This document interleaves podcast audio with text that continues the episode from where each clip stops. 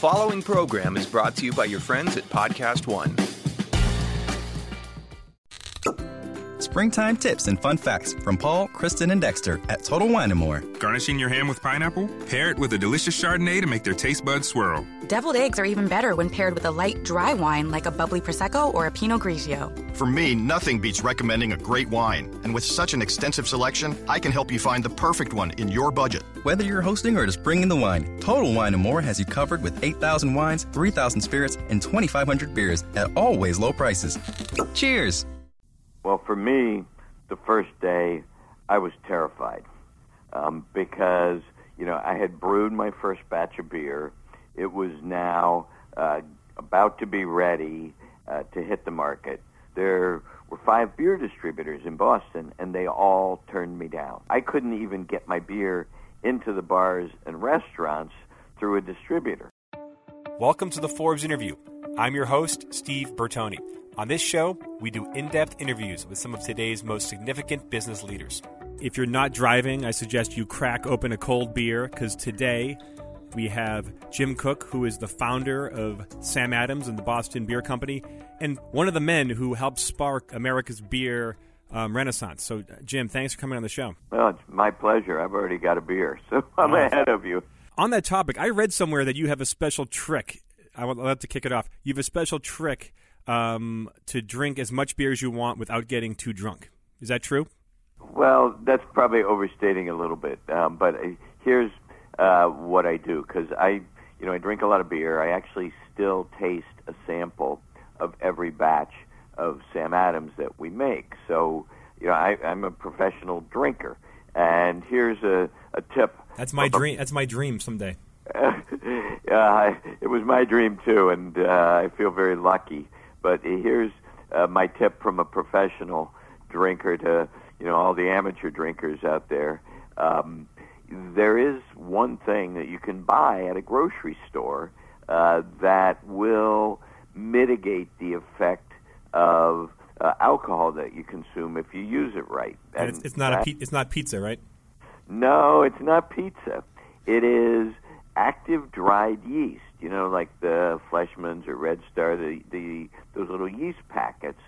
And it turns out that yeast, which is of course what produces uh, all the alcohol that we so enjoy, uh, had as an uh, evolutionary process developed uh, this enzyme, which is called alcohol dehydrogenase, and it's found in the hmm. cell walls of the yeast, and it breaks uh, alcohol down, specifically, you know, the ethanol uh, that's in alcoholic beverages. It breaks it down in your stomach before it can get into your bloodstream and, and from there into your brain and, and then impair your judgment and abilities. Now, it, it doesn't ju- uh, wipe it all out, but it will reduce it by some amount. And everybody's different, and you really have to sort of try this at home before you rely on it uh, to see. Um, for me, it's maybe 25, 35 percent of the alcohol. And what you do is you take a, a teaspoon of active dried yeast when you're consuming uh, an alcoholic beverage. You need to kind of put it into your stomach about the time uh, that the alcohol is going in there, and your stomach will break the yeast cells down. They'll release the enzyme. The enzyme will then break some of the alcohol down into its constituent hydrocarbon. Wow! And you do you just eat the you know you just eat the powder, or you make it you you sprinkle it on things? How does that work? Um, you know, it's it's very granular. You can take it's about a teaspoon per you know alcoholic beverage per per drink basically, and you know sometimes I'll just take the teaspoon. It's kind of you know it's it's very granular. It's like a, a teaspoon of white sugar. It's kind of hard to swallow. Sometimes I'll mix it mix it up with some yogurt or some hummus or something like that, just to you know get it down a little bit easier. And you do this all the time? Um, you know, a lot of times when I'm drinking, I want the alcohol. You know, I, I mean, I'm drinking because I enjoy that sort of warm, friendly coziness of beer, uh, and you know, I, and I pace myself. Uh, to me, I can drink about a beer an hour, mm-hmm. uh, and that's and I, I usually don't exceed that. So I like that feeling. So there are a lot of times when I'm just, you know, having a beer, enjoying myself, enjoying the people that I'm with. Uh, you know, beer. That's kind of what it does. Is it helps uh, all of us enjoy each other's company. So in those kind of times, you know, I don't want to get rid of the alcohol. The alcohol is part of the experience. uh, and then there's others where you know I might have to do a bunch of samples. You know, and and uh, I'm going to drive home. I actually carry two breathalyzers in my car Wow. uh, to make sure that uh, while beer is in my blood, I want to keep it, you know, about a .05. Uh, so there are times when I'm going to taste some samples, and and I I want to mitigate the effects of the alcohol to make sure that I'm I'm driving at uh, a legal and safe level. You're the founder of Boston Beer. You should get like a driver or a uh, of an Uber and just throw. Don't worry about the yeast. someday, someday. And and you come from a long line of brewers. Like growing up, was beer a very like kind of sacred thing in in your house and your family? Well, a little bit because my dad was a brewmaster, and my grandfather was a brewmaster. My great grandfather, my great great grandfather, my great great great grandfather were all brewmasters. So I'm the sixth oldest son in a row in my family to be a brewer. So beer Wow. is part of kind of my family's history. Uh, like I said, beer is in my blood, but hopefully about a .05. And I love, I love this. What is? Let's talk about real fast, fast the the state of American beer. I mean, it's really, you know, thanks to you guys, it's really exploded from. I think I'm going to get this wrong, but you know, in the in the 70s and early 80s, there was you know like eight or nine major brewers. Now there's eight or nine brewers in every every town. It feels like, and just there's been such an explosion of the from the light beers, you know, now we've evolved to you know, you name an ingredient and it's in a bottle. Are we in a, a golden age of American uh, American beer? in a lot of ways, we are in a golden age of American beer. When I started Sam Adams in 1984, there were roughly, you know, 50 breweries, 60 breweries in the United States. I mean, back then there were, in some ways, you know, more well-known big brands like Stroh and Pabst and you know a lot of regional beers like Old Style and Lone Star and Olympia and so forth. Um, and I think two things have happened in American beer since I started Sam Adams, and to to me the most important, of course, is this craft beer revolution. And when I started Sam Adams in 1984, the term craft beer hadn't even been invented. There were just a handful of misfits and crazy people that had this idea of, you know, making uh, very high quality beer here in the United States and maybe finding a handful of drinkers that could appreciate uh, what this handful of brewers was doing.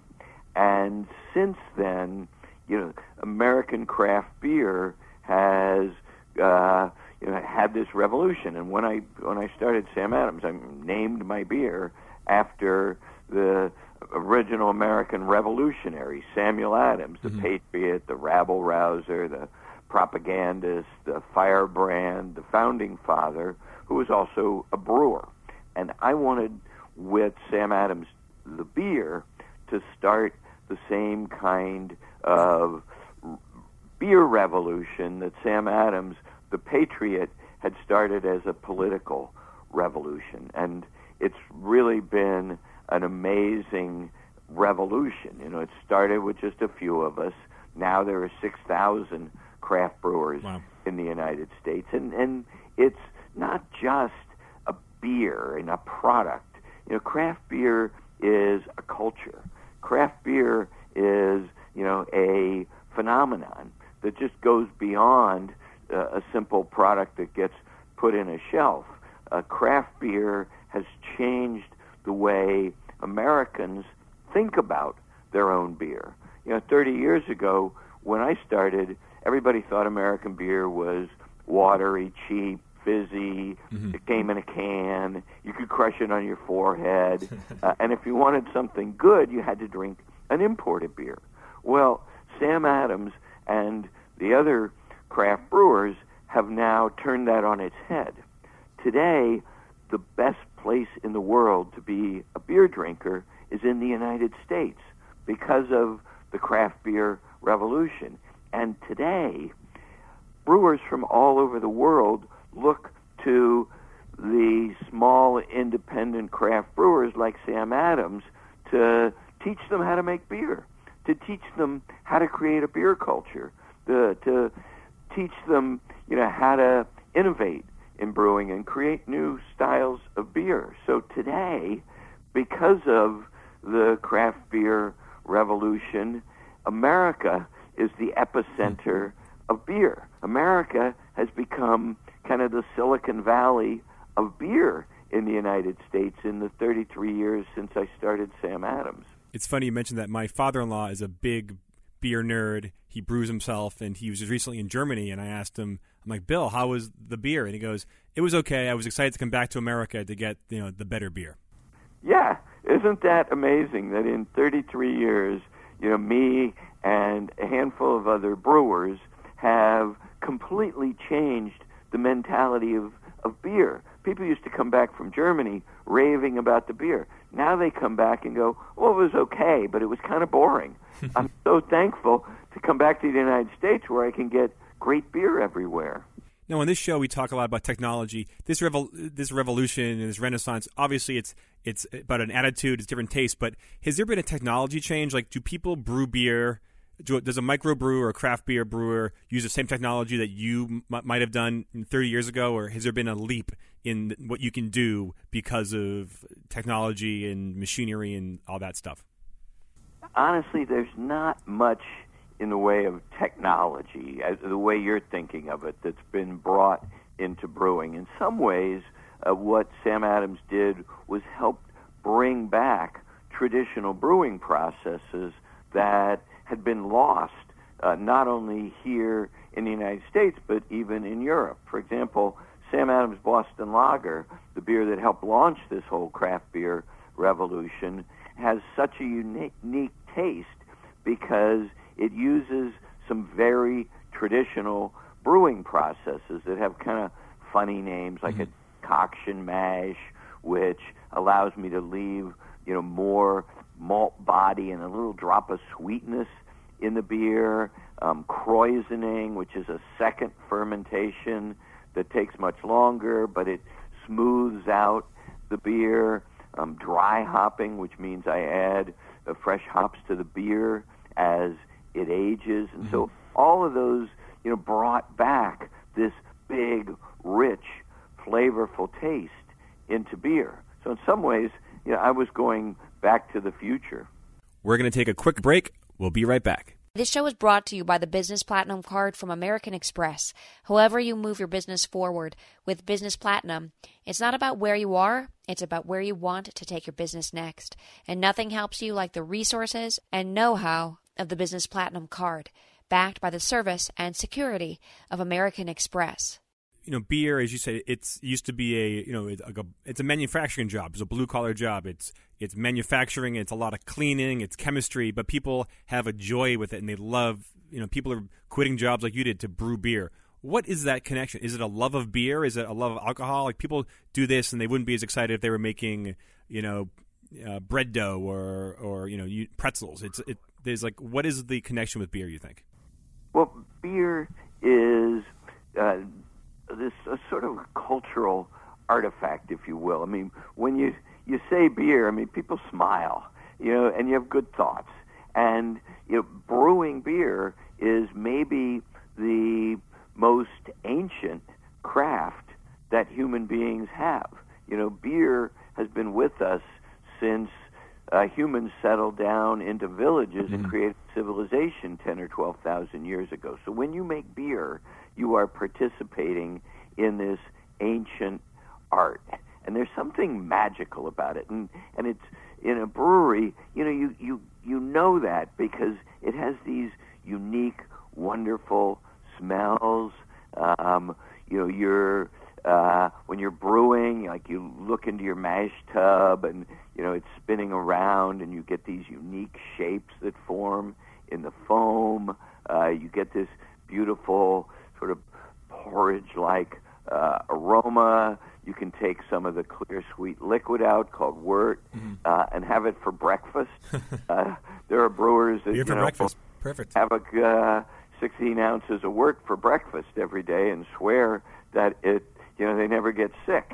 uh, so, uh, and and you're bringing just very simple natural ingredients together to to make Sam Adams Boston Lager. There's only four ingredients. There's water, yeast, malt, and hops. There's no adjuncts. There's no artificial, you know, food chemistry in there. No enzymes or anything like that that are introduced. It's it is a very simple natural process made from very wholesome ingredients that come from you know farms uh, in for Sam Adams you know we buy these heirloom hops uh, from a small area in Bavaria where hops have been grown for 2,000 years. You know, we buy from a hop farmer in Bavaria. His family has farmed the same hop fields since the 1600s. You know, so it's just making beer is so cool. Yeah, it's almost like uh, those ancient, you know, vineyards in Italy or France, and they've been same family been doing the same the same fields for centuries. Yeah. So as as a brewer, you know, you develop an appreciation of your art, uh, your craft, and what American brewers have added to this uh, is this uniquely American approach. I mean, when I first started brewing Sam Adams and when craft brewing was very, very young, what it was basically doing was bringing to the U.S. Uh, traditional European styles of beer, sometimes uh, styles that were lost in their home country. I mean, craft beer revived porter that had died Mhm. in England, Wow, yeah. for example. So we were bringing to the U.S. these traditional, very flavorful styles of beer like Boston Lager, and um, you know, and I think I was probably at the forefront of it because I get bored. Uh, so about three or four years uh, into brewing Sam Adams, I thought, well, wait a minute, I'm American. Um, how about I start to innovate? Why don't I build on you know these these traditional styles, but bring new twists to them? Why don't I you know change something up? Let me explore. Let me try something different and see what I'm going to get. Let me begin to push boundaries. Let me begin to you know try uh, things to break through. Like uh, I guess in 1993, uh, I got this idea that uh, I could make the strongest beer in history.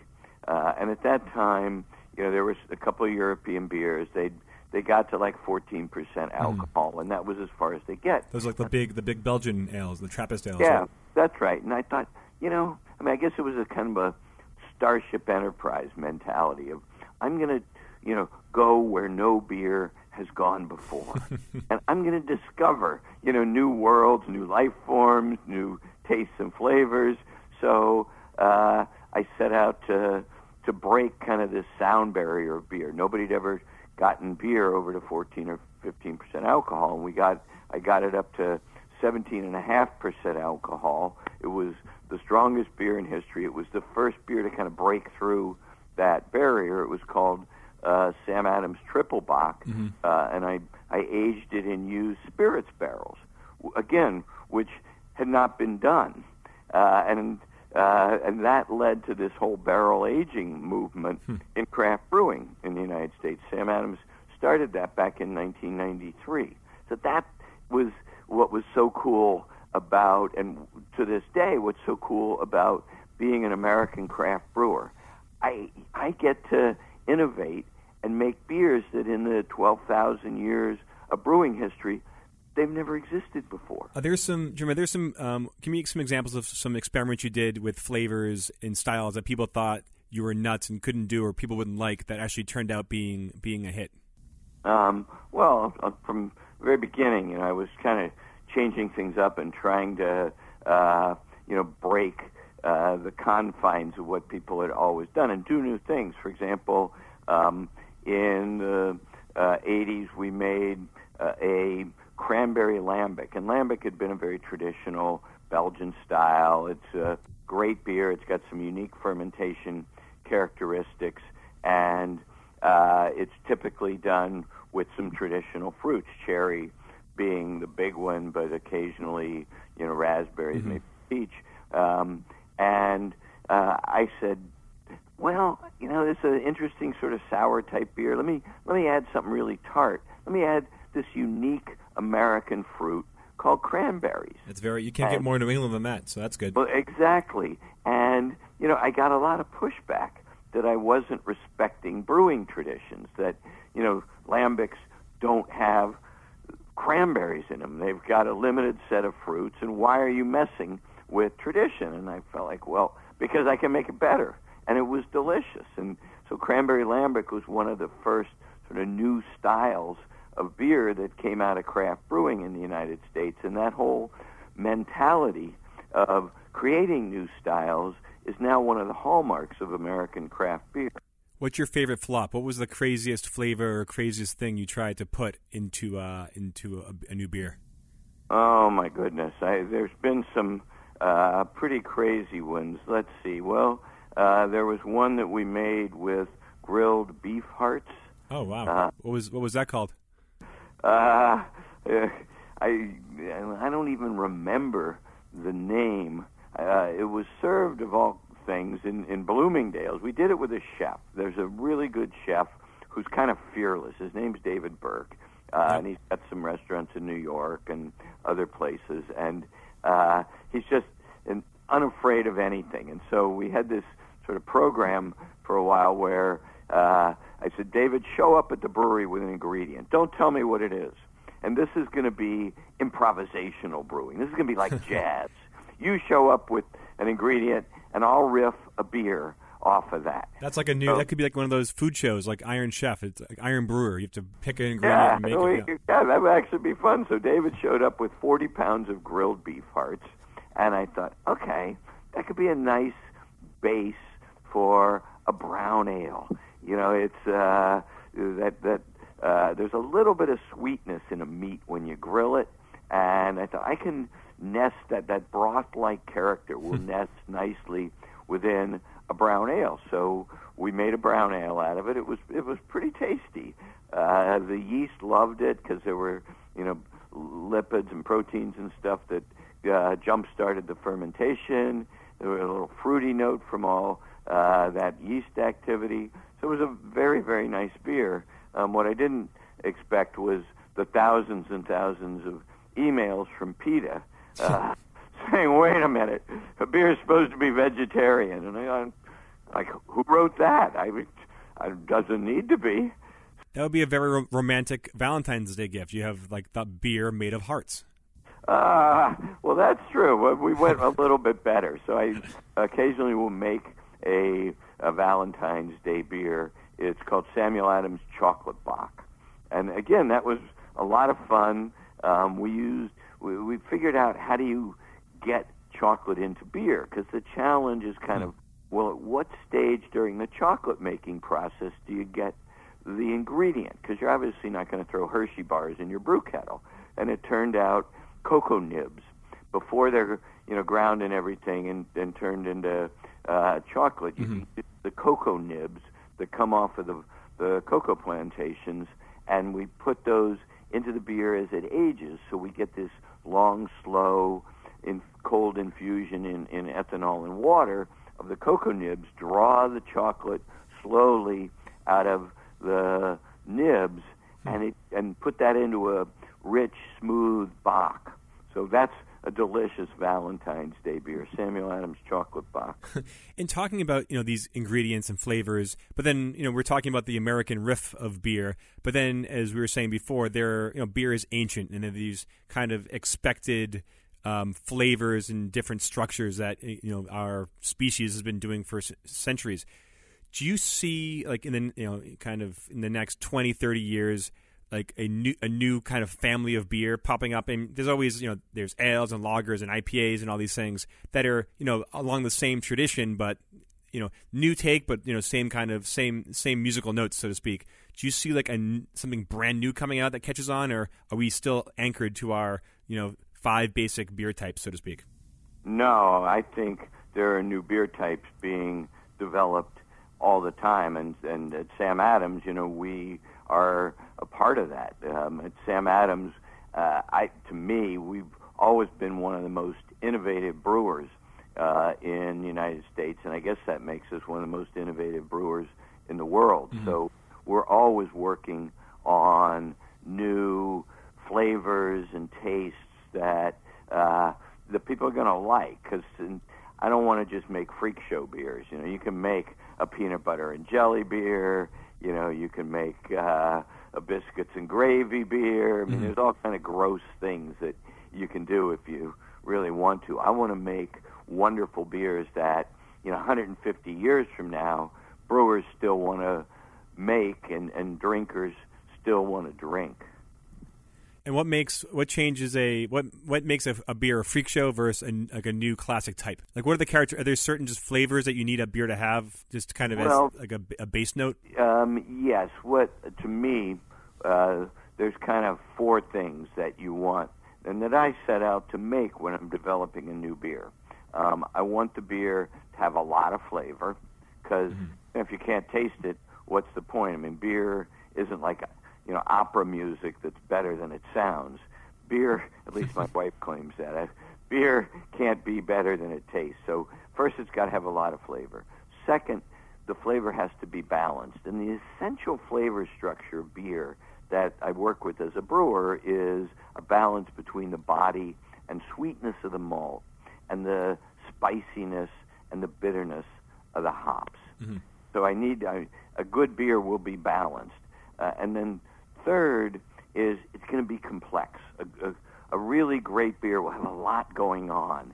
You know, there's like a, a parade going on, on over your palate, and you're going to get lots of different subtle flavors in there, like you would in a really great wine or a you know 25 year old Scotch or a great old cognac. You know, those are mm-hmm. all very uh, complex uh, mashups of, of flavors and tastes, and then fourth, a great beer should be a pleasure to drink. Mm. And, you know, the freak show beer, uh, is, and, you know, we've made some, um, but at the end of the day, they're not the kind of thing that you keep, oh man, that was so good, I want to keep drinking that. I could sit down and I could drink three or four pints of that mm. and, and enjoy the the last one as much as I enjoyed the first one. We're going to take a quick break. We'll be right back. These days, business can be done from anywhere, in the palm of your hand and at the source. However, you move your business forward. With Business Platinum, it's not about where you are, it's about where you want to take your business next. And nothing helps you like the resources and know how of the Business Platinum card, backed by the service and security of American Express. Here at Podcast One, we love hearing from you. We read every tweet and comment you send our way, so don't miss your chance to take our summer listener survey. Just go to podcastone.com and click on the survey banner, or go to podcastone.com slash my survey. It only takes a few minutes, and it gives you the opportunity to make a direct impact on your favorite shows. Tell us how you really feel, so we can get to know you better. We value your thoughts and participation, so check out the survey at podcastone.com slash my survey, or click on the survey banner on podcast podcast1.com. Lowe's knows you'll do spring right by saving on what you need to get your garden growing. We do it right too, with incredible deals during our Spring Black Friday sale, like 19 ounce Bonnie vegetable and herb plants, 4 for $10. And pick up 5 bags of Scott's Mulch in store only for just $10. Whatever's on your list, hurry in and save during our Spring Black Friday sale. Do it right for less. Start with Lowe's. Offers valid through 417 while supplies last. Not valid in Alaska or Hawaii. Scott's offer valid in store only. See store for details, U.S. only. So I want to talk about the formation of Sam Adams because you definitely sparked a beer revolution, but your career beforehand was anything but revolutionary. Maybe it was a very, it was a great career, but a very kind of buttoned down um, conservative career. Sounds like I would love to kind of take me through your background and then how you went from a consultant to a entrepreneur yes, I had a before I started Sam Adams. I actually had a somewhat unconventional career. Um, I had the unique experience of uh, going to my fifth year business school reunion, and people asked me, "Well, Jim, what are you doing now?" And I said, "Well, I'm actually graduating next week. Uh, I'm really proud of that." So it it took me seven years to uh, do an MBA that that most people do in two, and I, I actually dropped out of Harvard Law School and Harvard Business School, um, and kind of did my own thing. I was an outward bound instructor. I did a lot of mountaineering and climbing, and you know things, cool things that you can only do in your twenties. did you go to I- Harvard undergrad as well? I did. They have so much of my money, man. Uh, when I get those notices to contribute, I think, wait a minute, I already, I already did that. Uh, so uh, that, and out of all that, I, I finally went back and, and finished um, my degrees, and then I was a manufacturing consultant for seven years, and and that was great. I learned a lot. I grew. I developed. Uh, I learned about business. But after seven years, I thought, you know, um, now I'm gotten to the point where I'm having the same experience. You, you know, sometimes there's some jobs where, you know, you can get five years of experience, but it's really the same one year of experience five times. And I didn't want to get into that situation, so uh, I left. I I thought, do I want to do this for the rest of my life? And I said no. And I realized, well, the rest of my life starts tomorrow. So I guess I don't want to do it tomorrow. And I went in and I gave my notice. Wow. And I didn't know what I was going to do, but I, I knew that uh, it was time to, you know, to do something different. I I'd worked for big companies, and so I had they had no appeal to me. I didn't want to work in a big company for all the reasons. that most people, you know, don't want to be a cog in a a big machine. So I decided, well, I, I could start my own company. I don't know what it's going to be. Um, I guess those years of you know being an outward bound instructor and being in uh, in the mountains on my own gave me a fair bit of you know self confidence uh, in my ability to solve problems and just move on, you know, and, and uh, build a life. So I looked at different businesses, but I kept coming back to beer. Um, it did not look like a very sensible business. I, I told my dad, the brewmaster, that I was I'd quit this good job and I was going to go back into beer, and I thought he would give me like a warm, you know, over the shoulder hug. like you, you finally come, you finally come to your senses, son, kind of thing. yeah, you've come home, and he, he had none of that because the beer business was hard on him. Yeah. You know, he uh, was when he got out of brewmaster school, there were a thousand breweries in the U.S., most of them doing well. And when I started Sam Adams, that thousand had dwindled down to somewhere near 50. So 95 percent of the brewmasters' jobs went away.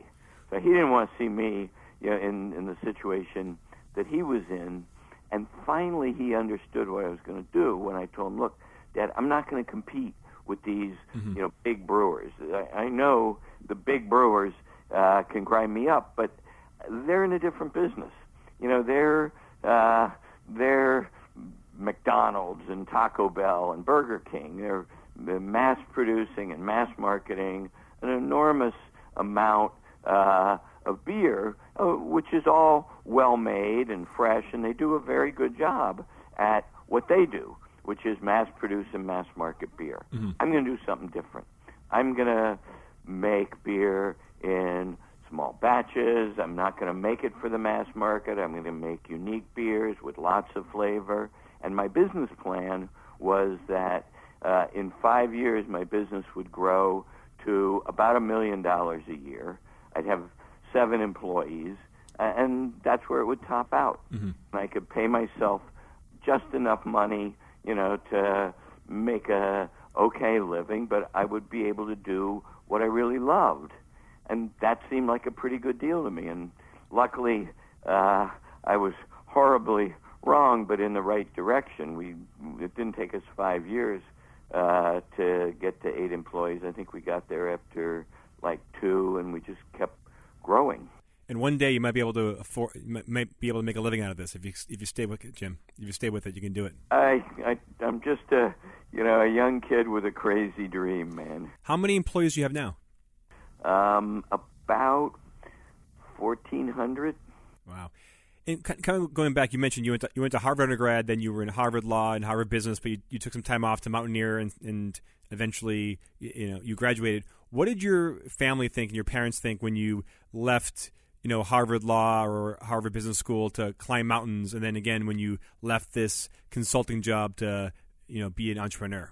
Luckily, my family was was tolerant of it. I mean, my dad thought it was a really crazy idea, but uh, I mean, I had so far exceeded their expectations by that point that I was already on house money. I mean, my dad, you know, co-opted his way through college back in the hmm. the 40s. So, you know, to go to Harvard and uh, uh, be in this uh, JD MBA program that took 12 people a year, he, that was pretty good.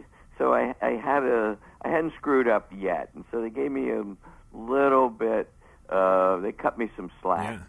Yeah. Were you a very strong student? Um, mm, let's see. I was a good enough student, but I was not a star by any means. I was in the absolute middle of my MBA class.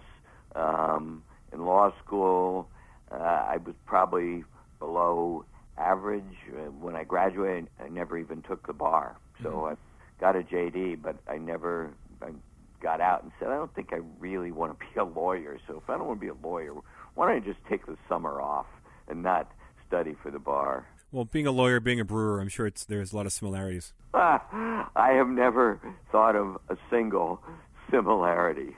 The only thing that's even remotely in common is, you know, as a lawyer you have to pass the bar. Yep. As a brewer, you get to go in. I love that. And you make both your clients drink, I imagine. well, lawyers are fun people to drink with.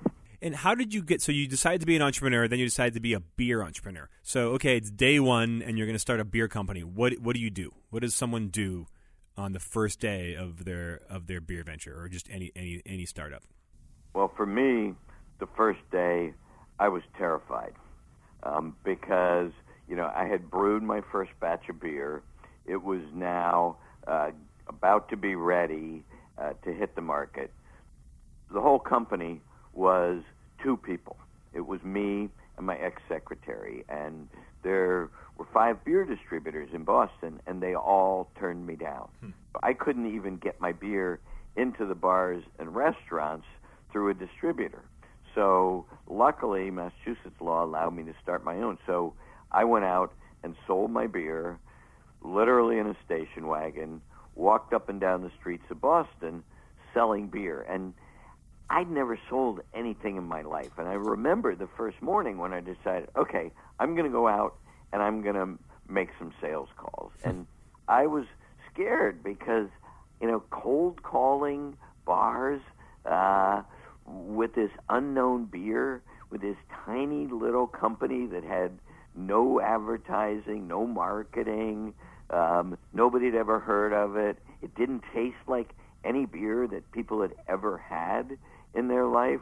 Uh, and, you know, I was really educated. I had all this fancy Harvard education, and mm-hmm. now. I was just one more schmuck selling beer. and it's just like total transformation. You're, you're a beer salesman. It's not exactly a high status activity.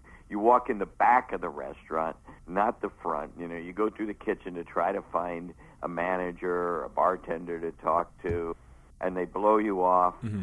Uh, almost all the time, I realized after doing it for a few months that I basically had to make 20 sales calls to get one account. So 95% of the time, I got a no. I mm-hmm. got told, "We have no interest. Why are you bothering me? Don't come back." You know, you you learn to deal with a lot of, of rejection, and that was a new experience because nobody goes to you know, college to be a salesman.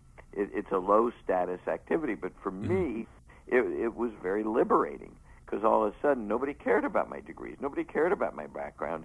I, I got to be human, hmm. and and that was very liberating from you know this oppressive sort of caste system based on education that determines a, a lot of you know status and, and opportunities in the U.S. And obviously, your sales techniques worked because you went from you know bar to bar to, to now this publicly traded beer company. Did you what? Do you have any sales secrets to share, or was it just did the beer do the talking? Well, I that was what I was trying to do is get to the position where the beer could do the talking. So my whole uh, you know thing when I was trying to sell the beer was get them to the point where they were willing to taste it because I would carry cold beer in my briefcase and then I had a sleeve of plastic cups and I would crack open a Sam Adams, pour it in a cup for them, not say anything, just let them taste it and that was what sold the beer. Uh, I would have time after time people would say, you know, I kind of liked your story. Uh, mm-hmm but I didn't think the beer was going to be this good. This is great. I've never had anything like this. And that was really what got Sam Adams rolling. And I think six weeks after we hit the market, we got named the best beer in America at the Great American Beer Festival. And so that wow. um, not only put us on the map, but more importantly, it changed the game because it told people that quality was actually uh, a factor in beer because before Sam Adams, people really didn't think about well, one beer is better than another. They were all kind of uh, differentiated by their advertising mm-hmm. and their commercials, but they all kind of tasted the same, just like Coke and Pepsi. Nobody argues was Coke have better ingredients or does Pepsi have a better brewing process? Yeah, it's like it's like bottled water. Yeah, exactly.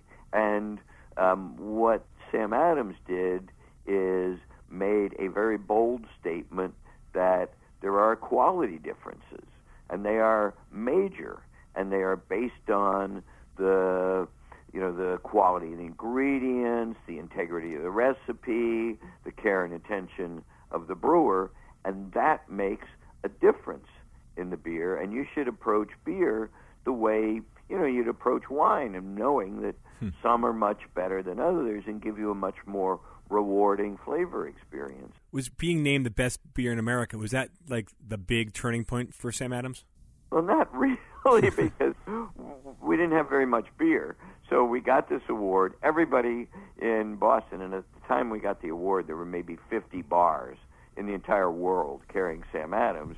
But we had a surge in demand. We ran out of beer. We were out for three weeks there were probably 10 or 15 of the bars that threw me out because you know they were so upset nobody runs out of beer it's yeah. just a river that flows and we were out of beer for almost a month so uh it it, it didn't really you know it wasn't some big revelation and breakthrough but what it began to do was to make people think differently about beer when did you go from saying, "Oh, I want to have this great quality beer and have my eight employees and be able to pay my mortgage," to suddenly you realize that I have a corporation on my hands? Well, I never wanted to have like a corporation because I started Sam Adams because I didn't want to be in that environment, and it's mm-hmm.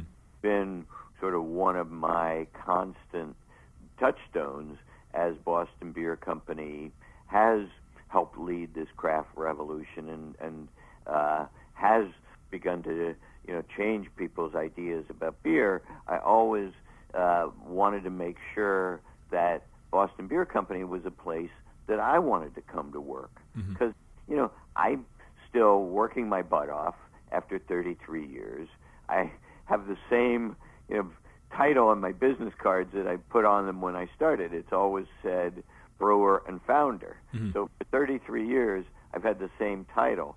Uh, I haven't 33 years, man. I haven't gotten a promotion, so I got to motivate myself to come to work. And the what motivates me is to be a part of a really great place to work, a great company that has an important mission and makes wonderful products that excite drinkers, stimulate them, educate them, and reward them with pleasure from every glass. So I still get excited about that.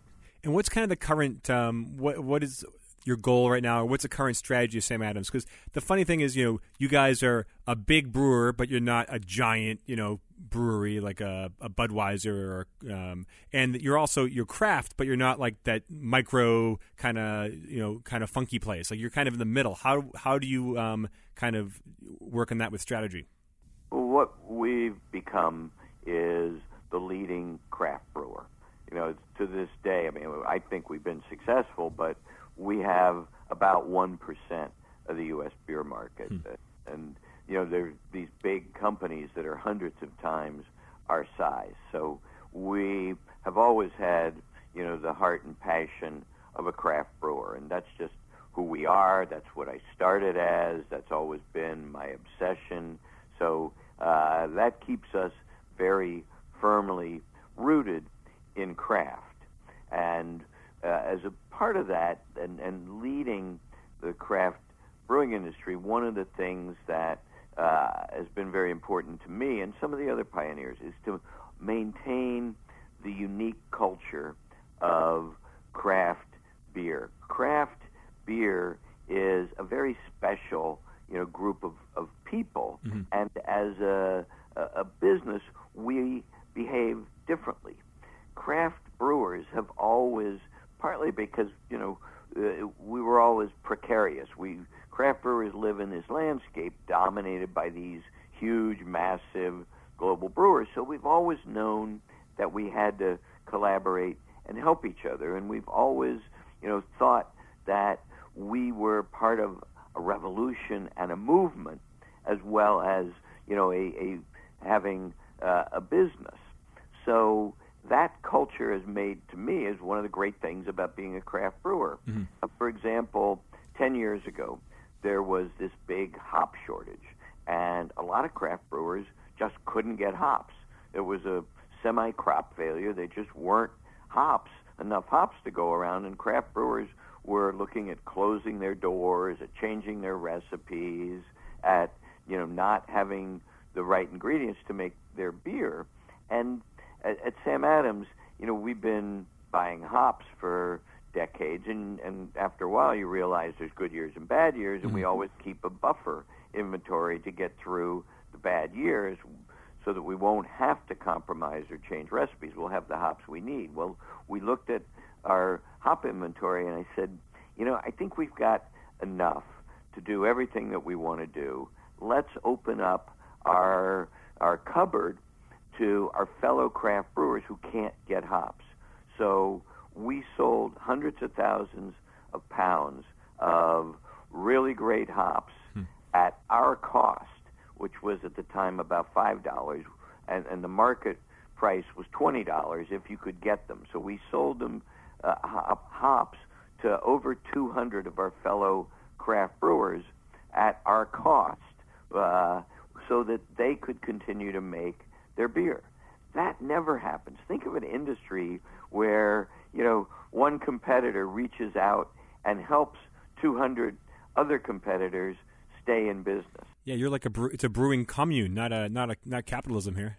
Well, that's right, and that's I think what's made craft brewing, you know, so beloved by our drinkers. I mean, you know, people like that kind of attitude that that Sam Adams helps other craft brewers. We we now uh, have something called the Brewing the American Dream program, where we provide coaching and counseling and small business loans to uh, businesses all over the U.S. in food, beverage, and, and hospitality, hmm. including uh, over 40 other craft brewers. So uh, there's over 40 other craft brewers that we've provided loans to, micro finance loans, so that they can grow their business, create jobs, create economic development in their in their neighborhoods, and we've given coaching and counseling to probably 500 others, you know, as part of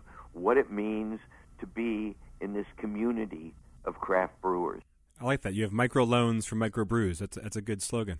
That's exactly right. Well, and and that's really uh, the essence of who we are. And and for us, the the, the cool part of helping all these other businesses is we benefit from it in a in a cultural way. You know, it keeps us uh, cognizant and reminds everybody at Boston Beer Company of our small business roots and our entrepreneurial spirit because once we start thinking like a big company, like those big global brewers, mm-hmm. we're screwed because they're really good at being big, you know, corporate global brewers. We're not. You know, all we can do, all we're really good at is being a small entrepreneurial craft brewer.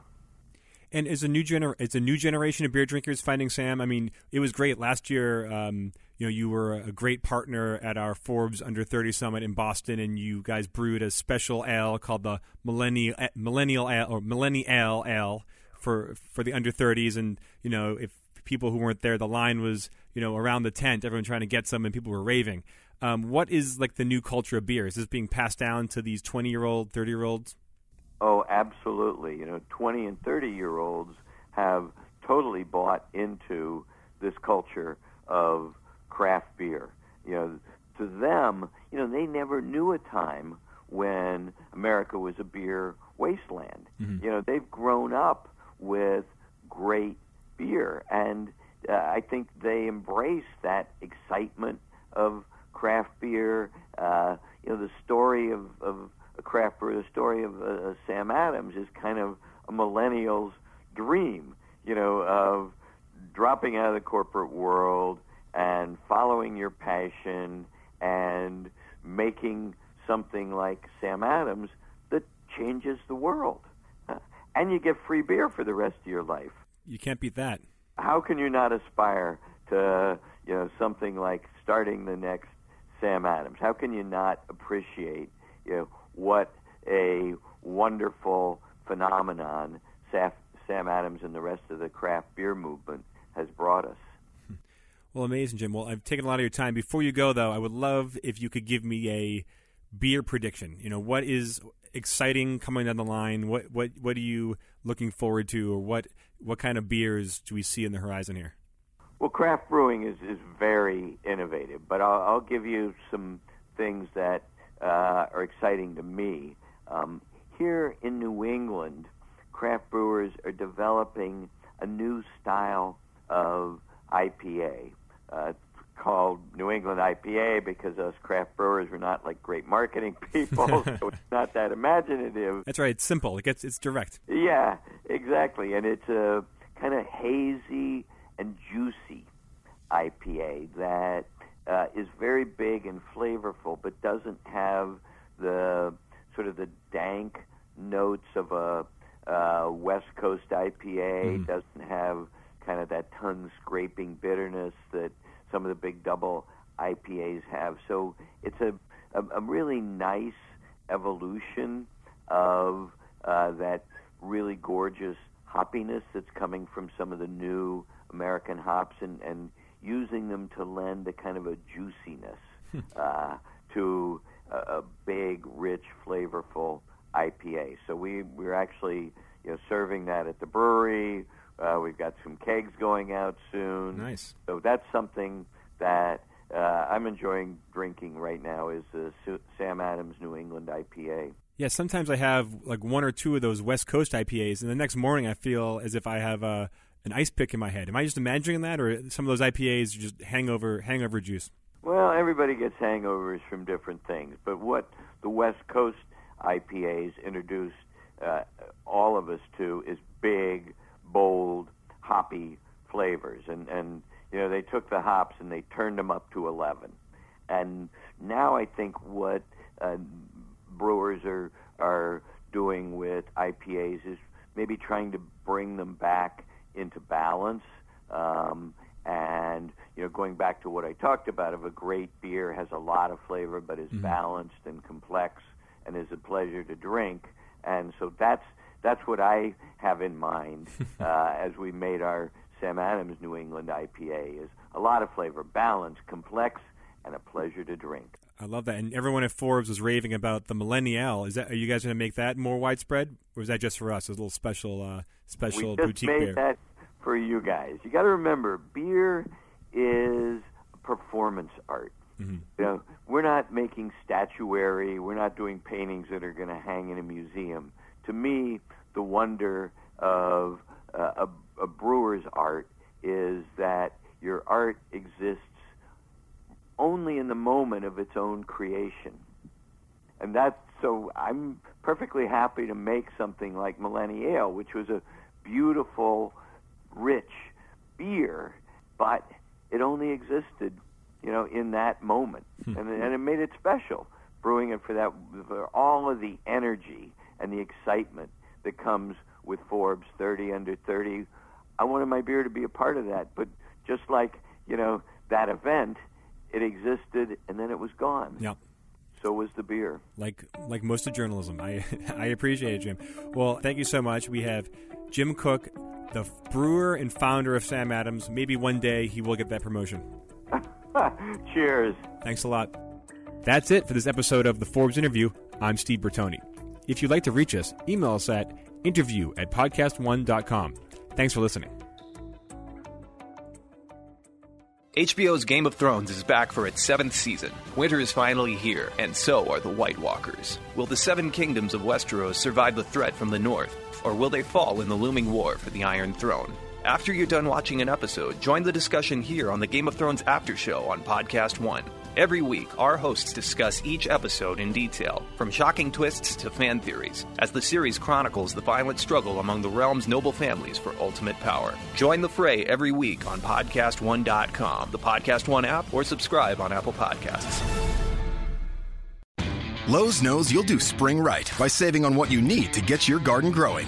We do it right too, with incredible deals during our Spring Black Friday sale, like 19 ounce Bonnie vegetable and herb plants, 4 for $10. And pick up five bags of Scott's Mulch in store only for just $10. Whatever's on your list, hurry in and save during our Spring Black Friday sale. Do it right for less. Start with Lowe's. Offers valid through 417 while supplies last. Not valid in Alaska or Hawaii. Scott's offer valid in store only. See store for details, U.S. only.